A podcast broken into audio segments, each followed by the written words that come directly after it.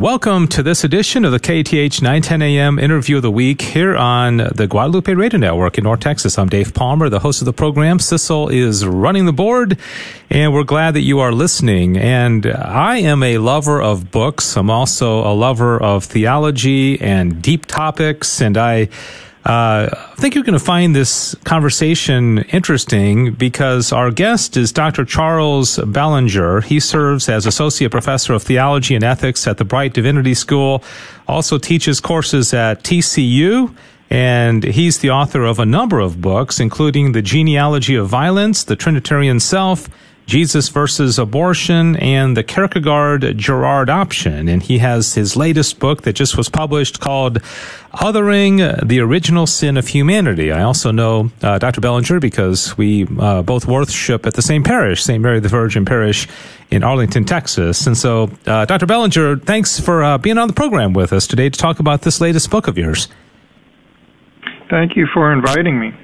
Yeah, so you're you're, you're rather prolific author. Do you enjoy writing? Um, there seems to be somewhat of a thread among the books you've written. Is there something kind of a commonality among all these different uh, books and topics, or what, what what most interests you, generally speaking?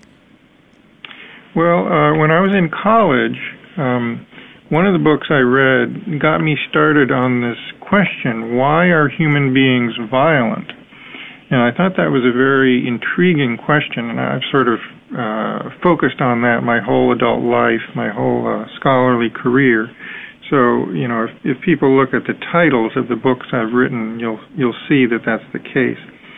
And in my view, I think that the Christian intellectual tradition actually has the best insights into that question: Why are human beings violent? I think we have better answers than can be provided by secular social science. So that's what I've been trying to explicate in the various books that I've written. Yeah. Well, that last summer was certainly uh, heyday, and not in a good way, for violence and seeing everything, buildings going up in fire and people getting attacked. And so uh, there, there seems to be, uh, uh, unfortunately, a lot of violence in our culture in many different aspects today. So uh, all the more reason to discuss the, the latest book, uh, as I mentioned, called Othering, The Original Sin of Humanity is the subtitle. And I'm just going to read the first uh, sentence or two uh, from the, the back cover and then uh, let you kind of explain a little bit more what this term othering means. It says it's a word used in academic circles, but it may be unfamiliar to many laypersons. This work introduces the word, which is a refined way of describing prejudice, discrimination, and scapegoating. So, in addition to what you, you write in the first two sentences of the back cover, what, what, what does othering mean? Well, um, it's it's a refined version of prejudice or discrimination. And when I say refined, what I mean is that there's there's sort of more uh, philosophical reflection that has gone into it. Uh, and what I mean by that is, I would define othering as um, defining a group or class of human beings as different from and inferior to the one who is doing the interpreting. And uh, built into that is the idea that people sort of form their own identity or their sense of self awareness by saying, I am this and I am not that.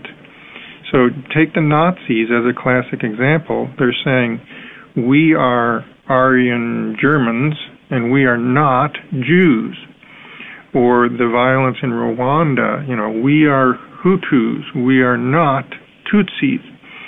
Um, there's myriad examples of this um, in human history where people are saying, I am this because I'm not that.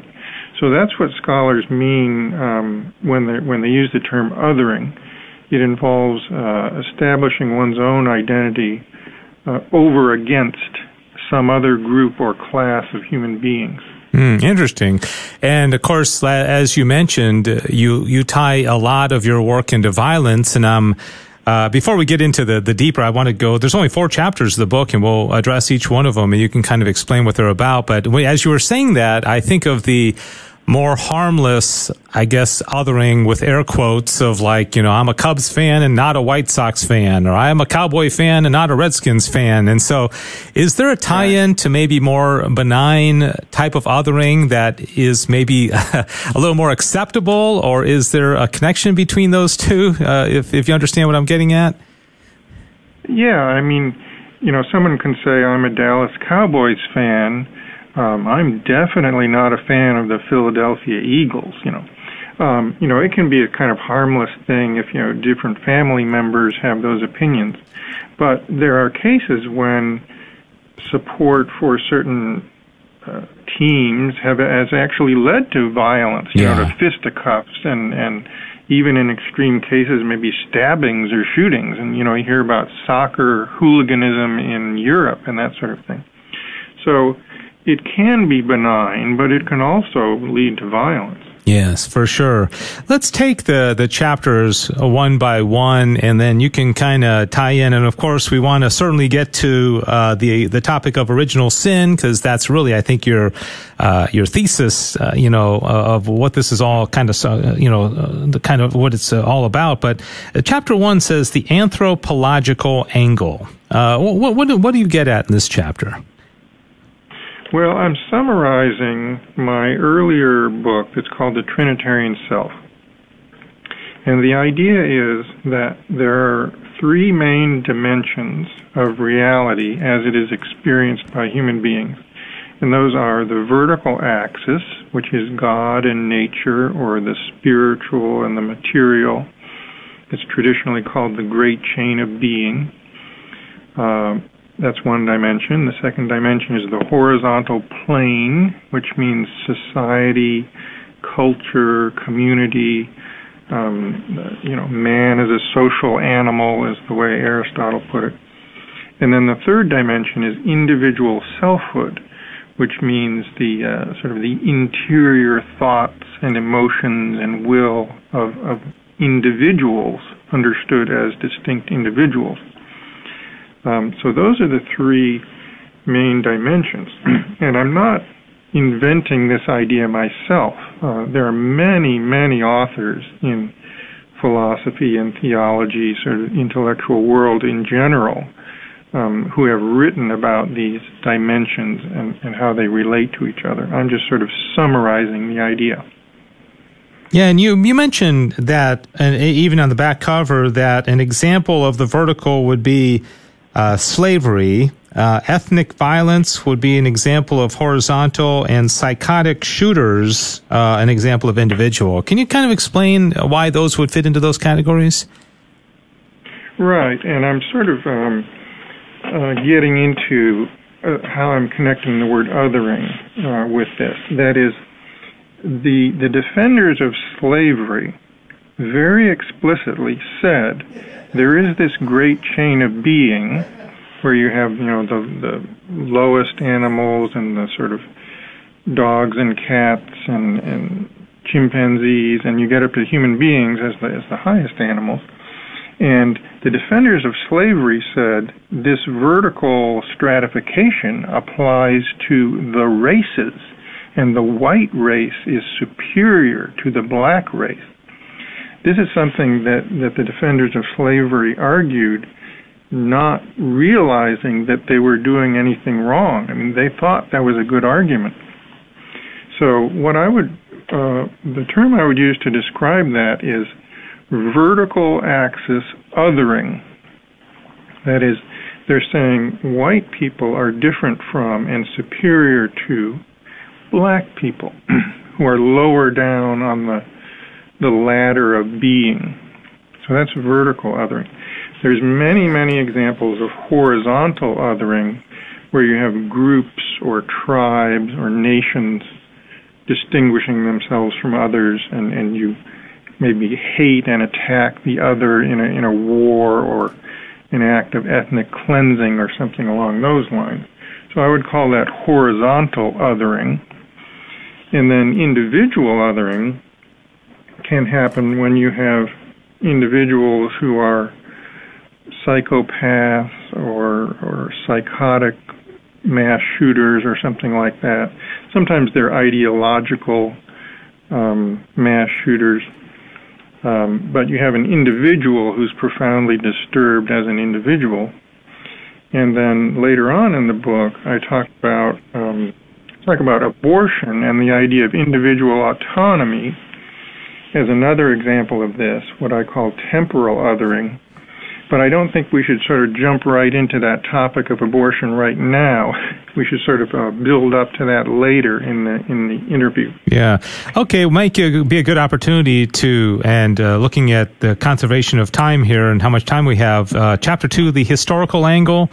You may you mentioned slavery. Uh, you just mentioned uh, abortion.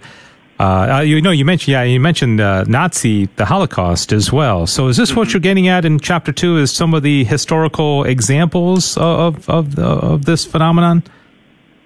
Well, basically, what I do in that chapter, which is a relatively long chapter, is I describe these dimensions as having a kind of sequence in Western history that is before the American and French revolutions, the primary political form was monarchy.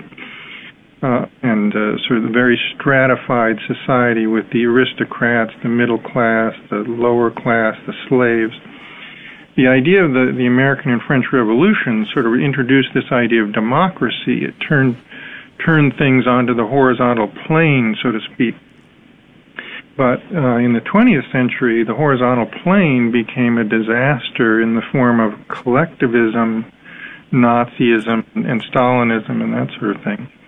So, in the wake of World War II, there's been a development of individual autonomy as supposedly the solution or, or the better way of living that uh, while the, the vertical axis and the horizontal plane have been discredited. So uh, in that chapter, I'm sort of um, preventing a, presenting a historical narrative about how human beings have sort of moved through these dimensions as politically shaping ideas. And we're now living in an age that's very individualistic. In other words, we're taking that individual selfhood dimension and we're placing a huge emphasis on that, and I would say an overemphasis on that. Mm. Yeah, which gets into chapter three, the rights language angle, and um, I'm curious, and maybe this is what you're getting at: is you know there. Uh, you know, uh, clearly slavery was wrong, and saying the white people are, are inherently you know, superior to black people. I think, you know, the, the, most, the sane people would say that that doesn't make sense. Uh, the Indian culture has had a caste a system, and uh, but on the other hand, I think there may be a movement today of saying everybody's equal. Everybody gets the participation award. You know, everybody gets A's in the class. There's, you know, uh, but you know, I think any sane person would also say there are differences in people. Some people are smarter or better looking or more athletic or, you know, we're not, we're not equal. Uh, so how how do you kind of get around that tension of maybe you know, perhaps that's what you're getting at is pushing this too far into kind of kind of rights language? Well, um, yeah, I mean there are on the horizontal plane we we can say there are many different differences and similarities between people. So I'm a man, so I'm similar to other men, and I'm different from women. You know, I'm American, so I'm similar to other Americans, but I'm different from French people or people from uh, China or whatever. So the, the horizontal plane is a very complex interweaving of similarities and dissimilarities among people. And we can talk about talent, you know, like you were mentioning, athletic talent. We're, you know, seeing that in the Olympics and so forth. So um, all of those sorts of differences can be negotiated in a way that's that's loving, caring, ethical, and so forth. It's only when when we use these differences as a way of oppressing or doing violence to other people that it becomes problematic. And in, in an attempt to kind of level the playing field, so to speak, you have what's going on in our culture today where, you know, some people would say, you know, there, there really is no difference between men and women. In fact, men can become women and women can become men. And, uh, you know, uh, it's really all just you know what, what how a person associates himself. Is this is there a connection there? I know you talk about the culture wars and the application of it. Is there uh, is is that a connection that is um, you know applicable to what you're getting at with othering, or is that a whole different topic? Well, it it is a different topic, but it's related, and and what I what I do is I describe in the book the difference between what um, philosophers call realism versus nominalism. And realism is the idea that the universe has been created by God and it has certain moral principles uh, that are built into it by God. And human reason is able to comprehend these principles and these structures of nature as they come from uh, the hand of God. Nominalism is the idea that there are no moral laws or principles or structures built into the fabric of reality. Rather, human beings um, are just making it up as they go along. And human beings can sort of do whatever they want, sort of follow their own guidance. You know, everyone can um, create their own individual world in which they're living, and and everything becomes malleable. Not just nature is mal- malleable, but also human nature is malleable. Yeah. Um, so that's kind of in the background of, of what I'm writing about. All right, chapter four is the theological angle, and I'm sure you saved this till the end for a reason. Uh, it kind of culminates with this, ties into original sin. What is the theological angle to this whole topic of othering? Um, well, um, original sin, we can say, is our alienation from our origin, that is God um, we are we're alienated, we're uh, we're fallen, we're corrupted, we're um, not fully mature as human beings. You know, to become spiritually mature is, is a pathway of development and so forth. And so, human beings, according to the, the traditional Christian idea of original sin, human beings don't naturally and automatically know what is morally right and and uh, live according to that. You know, we're we're fallen sinners, and so we're going to sort of justify what we want to do in our own eyes. And what I'm arguing is that that um, that, like G.K. Chesterton said, original sin is the only uh, Christian doctrine that's uh, empirically provable. Mm-hmm. he was sort of being, uh, you know, a little bit uh, humorous when he said that, but there's a lot of substance to it.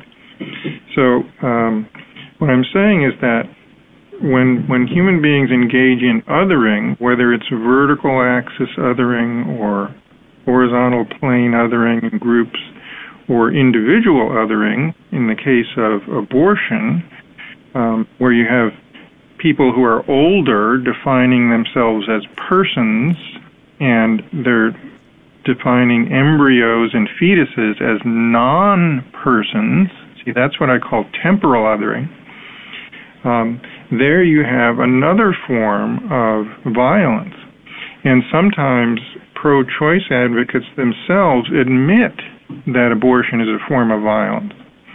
But what I'm doing is I'm I'm uh, sort of articulating, you know, using philosophical and historical ideas, um, how it came about, how we sort of arrived at this cultural uh, position where many people think there's nothing wrong with abortion because um, there is no standard of right and wrong, no no morality external to the human self. So every everyone is their own moral philosopher. Mm. And what I'm saying is that's that's the fruit of original sin. Everyone does what is right in their own eyes. Yeah, yeah, interesting. Uh, other than abortion, do you see any other uh, ways that othering is prominent in you know 2021 American or world culture? Well, you know, obviously there's uh, polarization within the United States between those who are called liberals and conservatives, or sometimes uh, progressives and traditionalists are the terms that are used. And um, when you look at the big picture, this kind of othering is not healthy because it's sort of like the the parable of the blind man and the elephant. You know, where the the different blind men are holding different part of the ele- elephant, and one thinks it's like a tree, and you know the other like a rope. And I'm sure you're familiar with that parable, right? Mm-hmm, yeah. Uh, so what I'm saying is, um, those on the left and on the right may be closer to the truth in their understanding of, of certain things, but they're wrong about other things. But when people are are so polarized, then the way they end up thinking is um, the group that I belong to is right about everything, and the other group that I don't belong to is wrong about everything. And when you have this sort of extreme polarization and almost hatred of of other uh, human beings who, who think differently than you politically, it's a very unhealthy situation. Yeah. So my book is trying to get people to ask the deeper kind of questions that you would need to ask to to break down that kind of polarization. Very nice. Uh, Dr. Charles Bellinger is my guest. Uh, his book is called Othering, The Original Sin of Humanity, and we're just about out of time, just a few minutes remaining. I wanted to ask you, first of all, uh, you, you, are an academic, you work in, you know, teach at the university level. Uh, did you write this book for the, the, the common layperson, or is this more of a, a pair type, P-E-E-R, pair, pair type of, uh, of a book that you wrote? Uh, who, who's the audience? Well, I always try to write for a, a general you know, you could say an educated lay audience. That is, yeah. I don't just write for other scholars. Um, so I think anyone who uh, who has a college education or even a, a very bright high school student, you know, could could read this book and understand what I'm arguing. Yeah. I got asked because I'm a I'm a philosophy geek. Uh, you have a quote from Immanuel Kant on, in the ins well the before the the table of contents, and I'm familiar with Kant for you know the categorical imperative and the uh, what, I guess what's called the the Copernican revolution of philosophy. Um, why why did you put the quote from Kant, and how does that tie into this uh, othering topic? Mm-hmm. Yeah, I can I can summarize the quote, um, which is that he's he's talking about original sin and how human beings um, fell to the the temptation provided by the serpent in the garden and that sort of thing.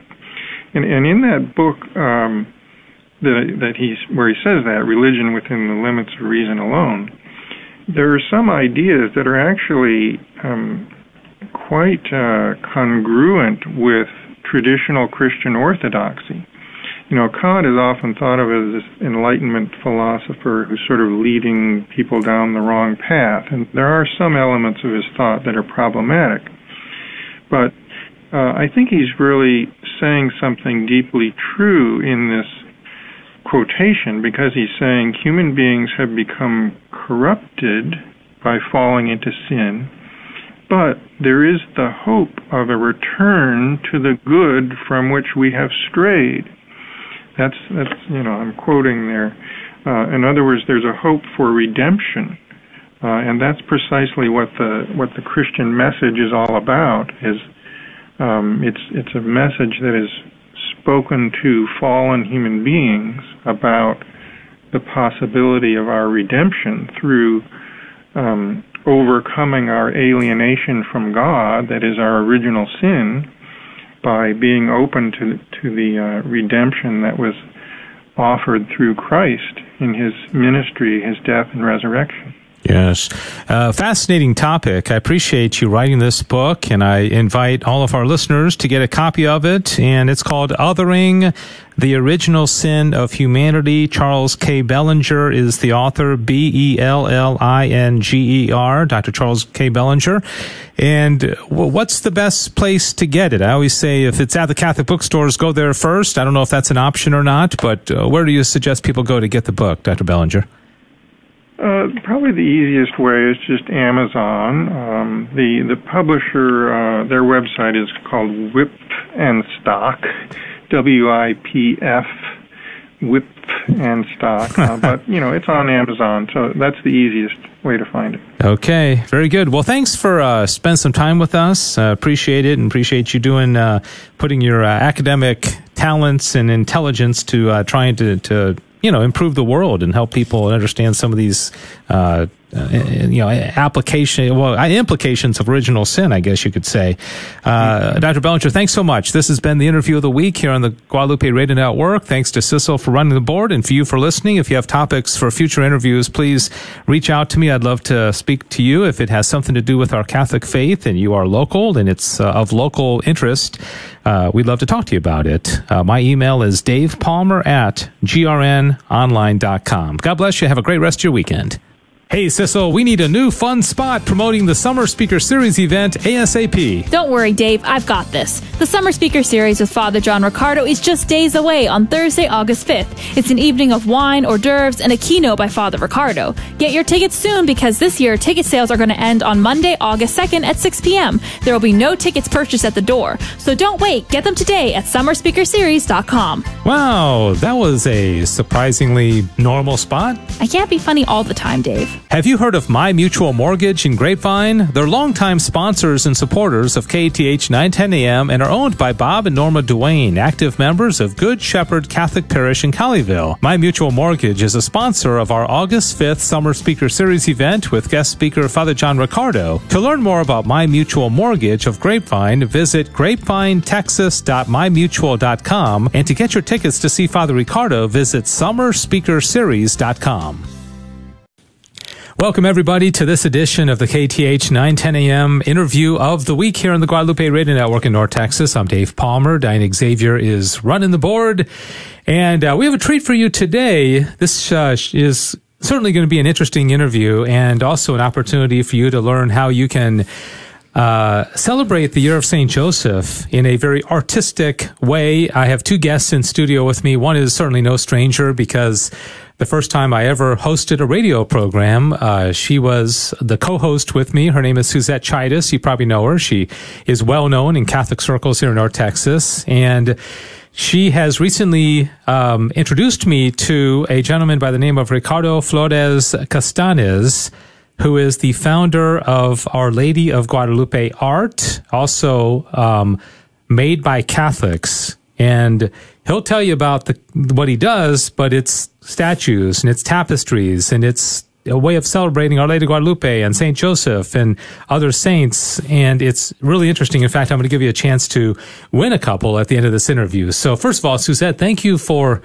uh, bringing this to my attention, and it's good to see you again. Thank you. Good to see you. We're so very happy to be here. And isn't Ricardo amazing? Yeah, he's an interesting guy. We've already had a long conversations about everything under the sun, uh, but we got uh, 20 minutes to talk about this. How did how did the two of y'all connect, or what is what, what's the connection here? Well, the very first time I met Ricardo was at the feast of Our Lady of Guadalupe at the shrine of our uh, the cathedral shrine in Dallas. Okay, so that's how we connected. Well, years ago, recently, or what? Uh, uh, six years six ago. Six years ago. Okay. And then you have now uh, started working as a rep for um, Made by Catholics, Our Lady Guadalupe Art, and we'll be encouraging people to contact you through email. But let's first of yes. all hear what this is all about. So, uh, Ricardo Flores Castanes, uh, welcome. Really interesting story you have. We can't get into all of it, but can you tell our listeners a little bit about yourself and, and Our Lady Guadalupe Art? Okay, uh, thank you, Dave, for having me. Well, we're a, a Dallas initiative, a Texas initiative. With Our Lady Guadalupe, we've been doing it for six or seven years. But basically, what we, our thing is we try to communicate Catholicism through art, mm-hmm. through images, through statues, through tapestries What we were talking about a while ago was that um, that for I don't know almost twenty centuries people couldn't read and write, and the Catholic Church has always communicated through images or songs, people singing, people seeing statues or paintings, and we try to bring it the highest quality, the lowest price to the people. These kind of Catholic images. Yes. You also uh, create statues Yeah. and the tapestries and a lot of different ways that people can. Uh, kind of exhibit their, their faith, so to speak, right? And Mm-hmm. I always think that uh, when I walk into a home, I'd love, I, I want to see some Catholicism. I think it's a great evangelization tool, isn't it? Yes, it's really nice. The people have Catholic objects in their homes. It's nice. It's a way to evangelize themselves every day, their family, their visitors, everything. It's really nice. Yeah. You, um, when Suzette brought you to my attention, she said that, you had some beautiful tapestries and you mailed a, a few of them to me and you also sent some others. Let, us talk about St. Joseph because Yes. you have these tapestries that are they, um, I'm not sure the dimensions, but uh, different versions of St. Joseph holding Jesus. Mm-hmm. Uh, tell us about the different images and the options that you, Well, that you have. when we got into this, every time we make something, we select an image. Of course, there's 10,000 different, different images of St. Joseph, right? So it's very difficult to select. This time we selected three different images. One is the painting, the, Chambers painting that's very famous where Jesus, our Lord Jesus is young and he's, he's holding uh, a, a young boy, maybe three years old, which is Jesus Christ, our Lord. The other one is a more traditional one where everybody thinks Jesus, uh, jo- Saint Joseph was a senior. So he's this beautiful painting, Italian painting of 150 years old, where he's a senior carrying a baby, Jesus Christ. And the third one is a very traditional image where Saint Joseph is carrying. It's more more about a, a thousand year old image where he's carried a baby in his arms, which is Jesus Christ, and he, and he has a lily next to him, and it's basically a yellow motif. hmm They are uh, what five by nine or eight by eleven, and how how do you suggest people um, exhibit these? Are these for homes, for offices? Uh, I, I I know they come in probably different sizes. You gave me one that that's huge, like eight feet tall. Yeah, well, we, there's one that's eight by three feet that a lot of churches in Dallas already have them. yeah, We're very blessed because, for example, the Cathedral of Guadalupe has one. Uh, Pio 10 has one of our banners. The Immaculate Heart of Mary in Fort Worth has one of our banners. So there's a lot of churches that put them up.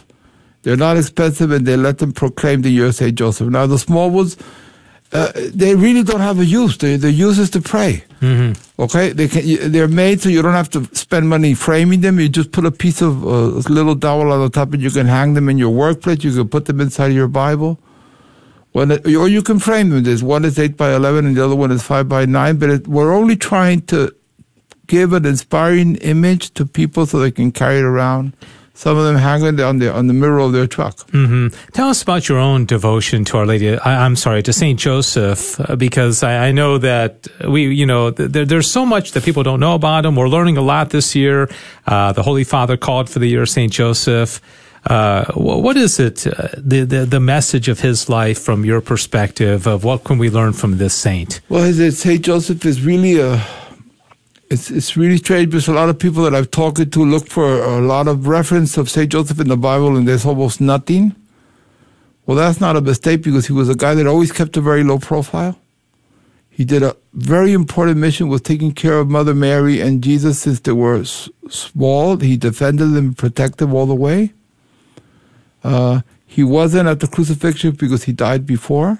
That's why everybody said, Where was St. Joseph the day of the crucifixion? He died before. He died in the arms of Jesus Christ. So he did a very good job and he kept a very discreet profile all the time, a very humble person. He worked really hard. And, and me as a father, I'm a father of three, married 30 years, I like this, St. Joseph, because it's like I, I really work hard. I really do an effort. I always give my the front line to my kids and my wife because they deserve it. But we, uh, as men, we're, uh, I think Catholic men, we're very like St. Joseph. hmm Uh, made by Catholics. The name implies, well, it states these are, this is Catholic made, employing Catholics, supporting Catholics. Tell us about that angle of Yeah, it. that sounds a little bit radical. I'm, I'm sorry, maybe people don't like it a lot, but uh, Oh, I think our audience likes it. well, we are a group of companies, 50 years old, three or four companies. We're all, we all make other things, right? Other articles, other kinds of statues, other kinds of prints, other kinds of everything. But we're all Catholics. All our workers are Catholics. okay. And we're just trying to send a simple message. If you're going to buy something Catholic, if it's possible, please buy not only from a Catholic store, also from a Catholic producer. hmm Yeah. That's that's the and that's what uh, they are. Uh, there's uh, a couple websites, Our Lady of Guadalupe, Guadalupe.us and also Year of Saint Joseph.us. And uh, Suzette's going to also provide an email address if you want to get a hold of her uh, directly. You mentioned six years ago you met Ricardo at, at the, the cathedral, uh, I, I guess on December 12th, Our Lady of Guadalupe Mass. How did it come about? Because you've only recently started working and, and repping for this company. How did that uh, business relationship start? Well, I think he Facebooked me one day, asked me if I would be interested in um, selling Yeah, these but we don't do retail. We we we're, we're, we we work very hard, but we don't do we don't. It's sell all person to person. And I- uh, is No, that we, we sell to people that can make some money to help the church or help themselves. Anyway, he asked me if I'd be interested in selling, and I said, to be honest, I'm more interested in promoting St. Joseph. Yeah. Didn't I say Correct? that, Yes, Ricardo? of course, of course, Because of this is the year of St. Joseph, and you know how strongly I feel. You know, years ago, I'm going to tell you a little personal story. My spiritual director, Father Bob Strittmatter in Fort Worth, he sat me in front of the Blessed Sacrament one day. He prayed over me, and he dedicated me to St. Joseph to take care of me. And as a single woman, that means a lot to me mm-hmm. because he has never ever failed me.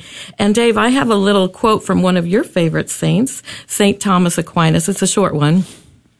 He said, Some saints are privileged to extend to us their patronage with particular efficacy in certain needs, but not in others.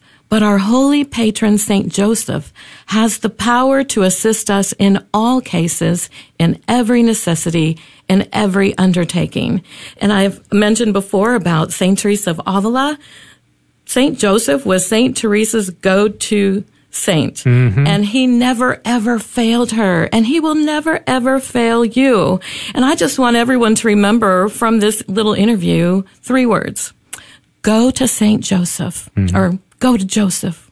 Go to Joseph. If you have a problem, go to Joseph. Yeah, yeah, I do recall that now because you you've in the past we've done interviews about Saint Joseph, and I do now remember that connection with your spiritual director as well. So, what uh, other than doing radio interviews and promoting it this way, how are you? Uh, Promoting St. Joseph and also by doing so, also uh, um, encouraging people to have visual representations of him. Um, just online and speaking with people and just every way possible through social media. Yeah, yeah. And, uh, so St. Joseph, um, of course, you know, we, we want to honor him every year, but this is a particular year, Ricardo, to, to focus on him. But you also have a great devotion to Our Lady of Guadalupe and have images available of her tilma as well, right?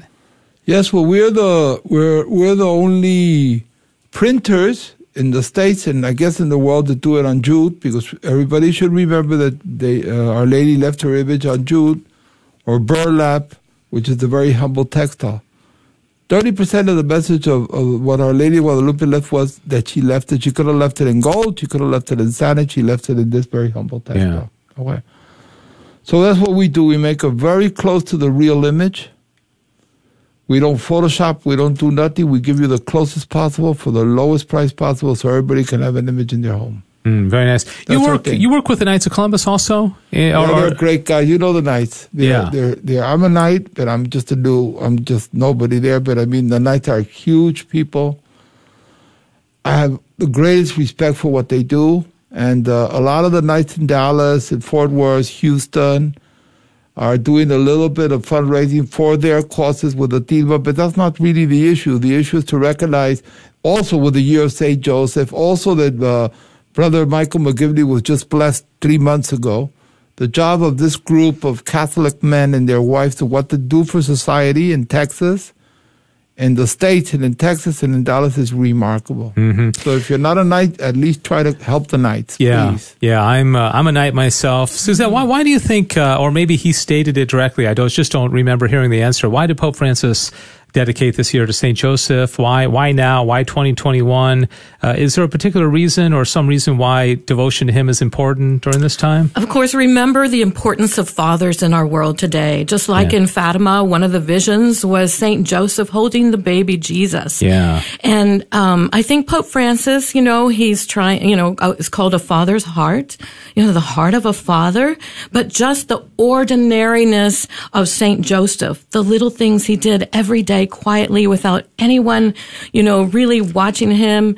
And so he's inspirational to all men, to, to holy priests, Yeah. you know, to fathers, to people who are not, you know, biological fathers, but can still be a father to other people, you know, and, um, I think, um, the words of Our Lady to Saint Bridget of Sweden, I won't go over the whole thing, but part of it is just so beautiful.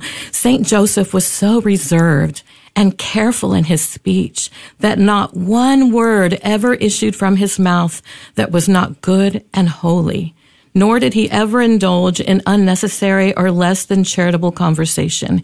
He was most patient and diligent in bearing fatigue. He practiced extreme poverty. He was meek in bearing injuries. He was strong and constant against enemies. And it, the list goes on and on, but aren't those amazing characteristics for any man mm-hmm. to try and follow. So I think the importance of father, you know, it rem- first of all, you know, St. Joseph reminds us of our heavenly father. Yes. But the importance of fathers in our world today mm. and, you know, raising good, strong families. I just think it's a wonderful thing Pope Francis has done just to remind us that the ordinary, in the ordinary, we become holy. And it's a great conversation piece. I know um, we have a lot of religious art in our house. People come over and say, or the Epiphany blessing above the, the door, you know, and the people, what what is that? What are that? You know, it, it brings a, a good opportunity to talk about uh, great saints. You know, another thing I heard a, a, a priest say that. And Ricardo, you might relate to this. Sometimes we as husbands or fathers, we may feel inadequate. We may feel like, gosh, my, my wife's holier than me. My, my kids are holier than me. I don't know why. why am I the leader of this family? Well, think of St. Joseph. When your wife is the Blessed Virgin Mary, you know, without sin and, uh, and you your, and your, and your son is that. God. The responsibility. and, yeah, The but, you, but, you, but you got to lead this family. I And, mean, if, and if you socially, you see it like when we see the Catholic family, right? The, all our families, right?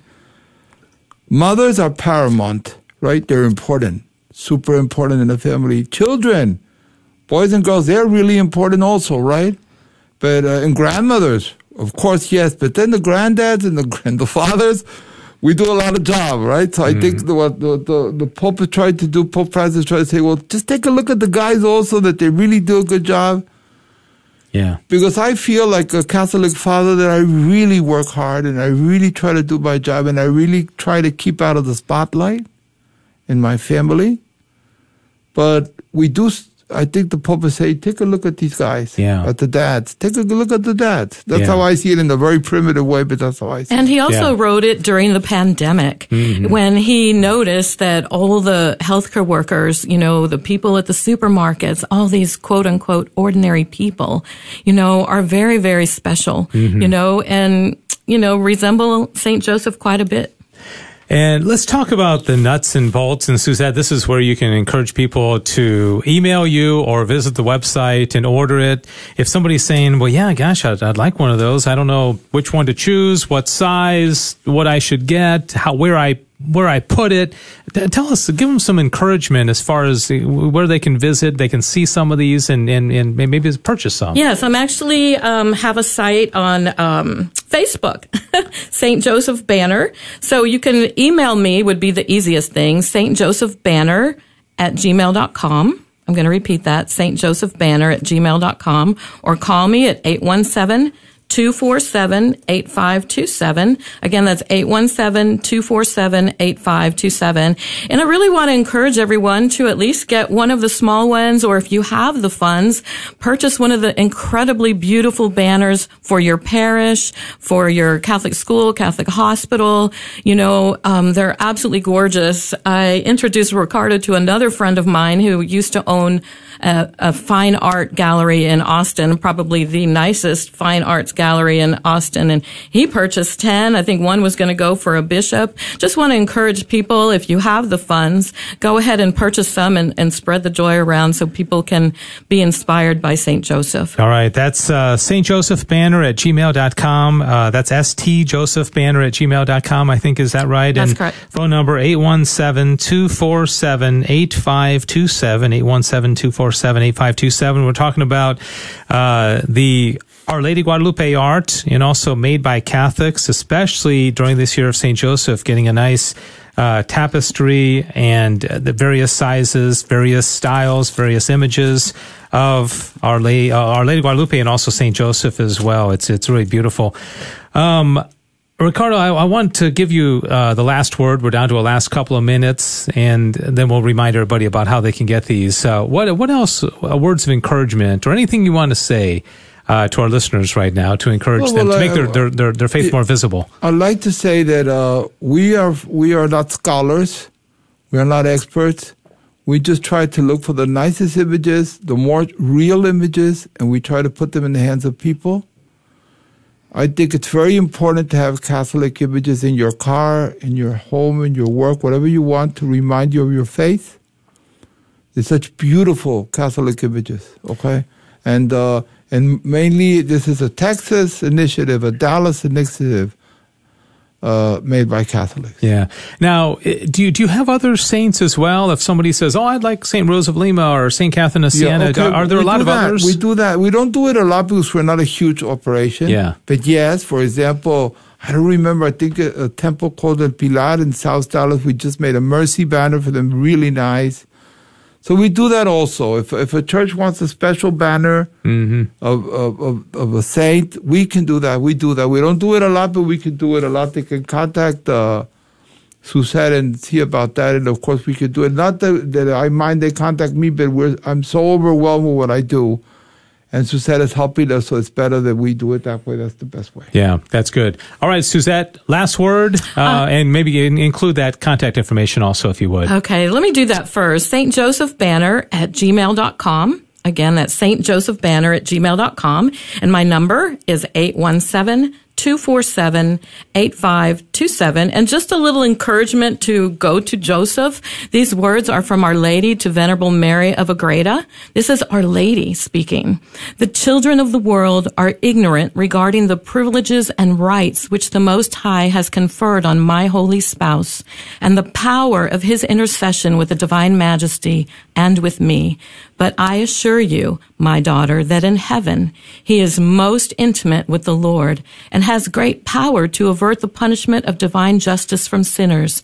In all trials, seek his intercession because the heavenly Father will grant whatever my spouse asks. On the day of judgment, the condemned will weep bitterly for not having realized how powerful and efficacious a means of salvation they might have had in the intercession of Saint Joseph and for not having done their utmost to gain the friendship of the eternal judge. Very nice. That's Amen. a good way to close out. And also, I mentioned uh, I want to uh, th- thanks to Ricardo uh, uh, give a couple of these away. If you would like to have a tapestry, these are the eight by elevens of Saint Joseph and Jesus. Thanks for listening to KATH 910 AM Frisco, Dallas, Fort Worth, and North Texas on the Guadalupe Radio Network. Catholic radio for your soul. Heard also at grnonline.com and on your smartphone.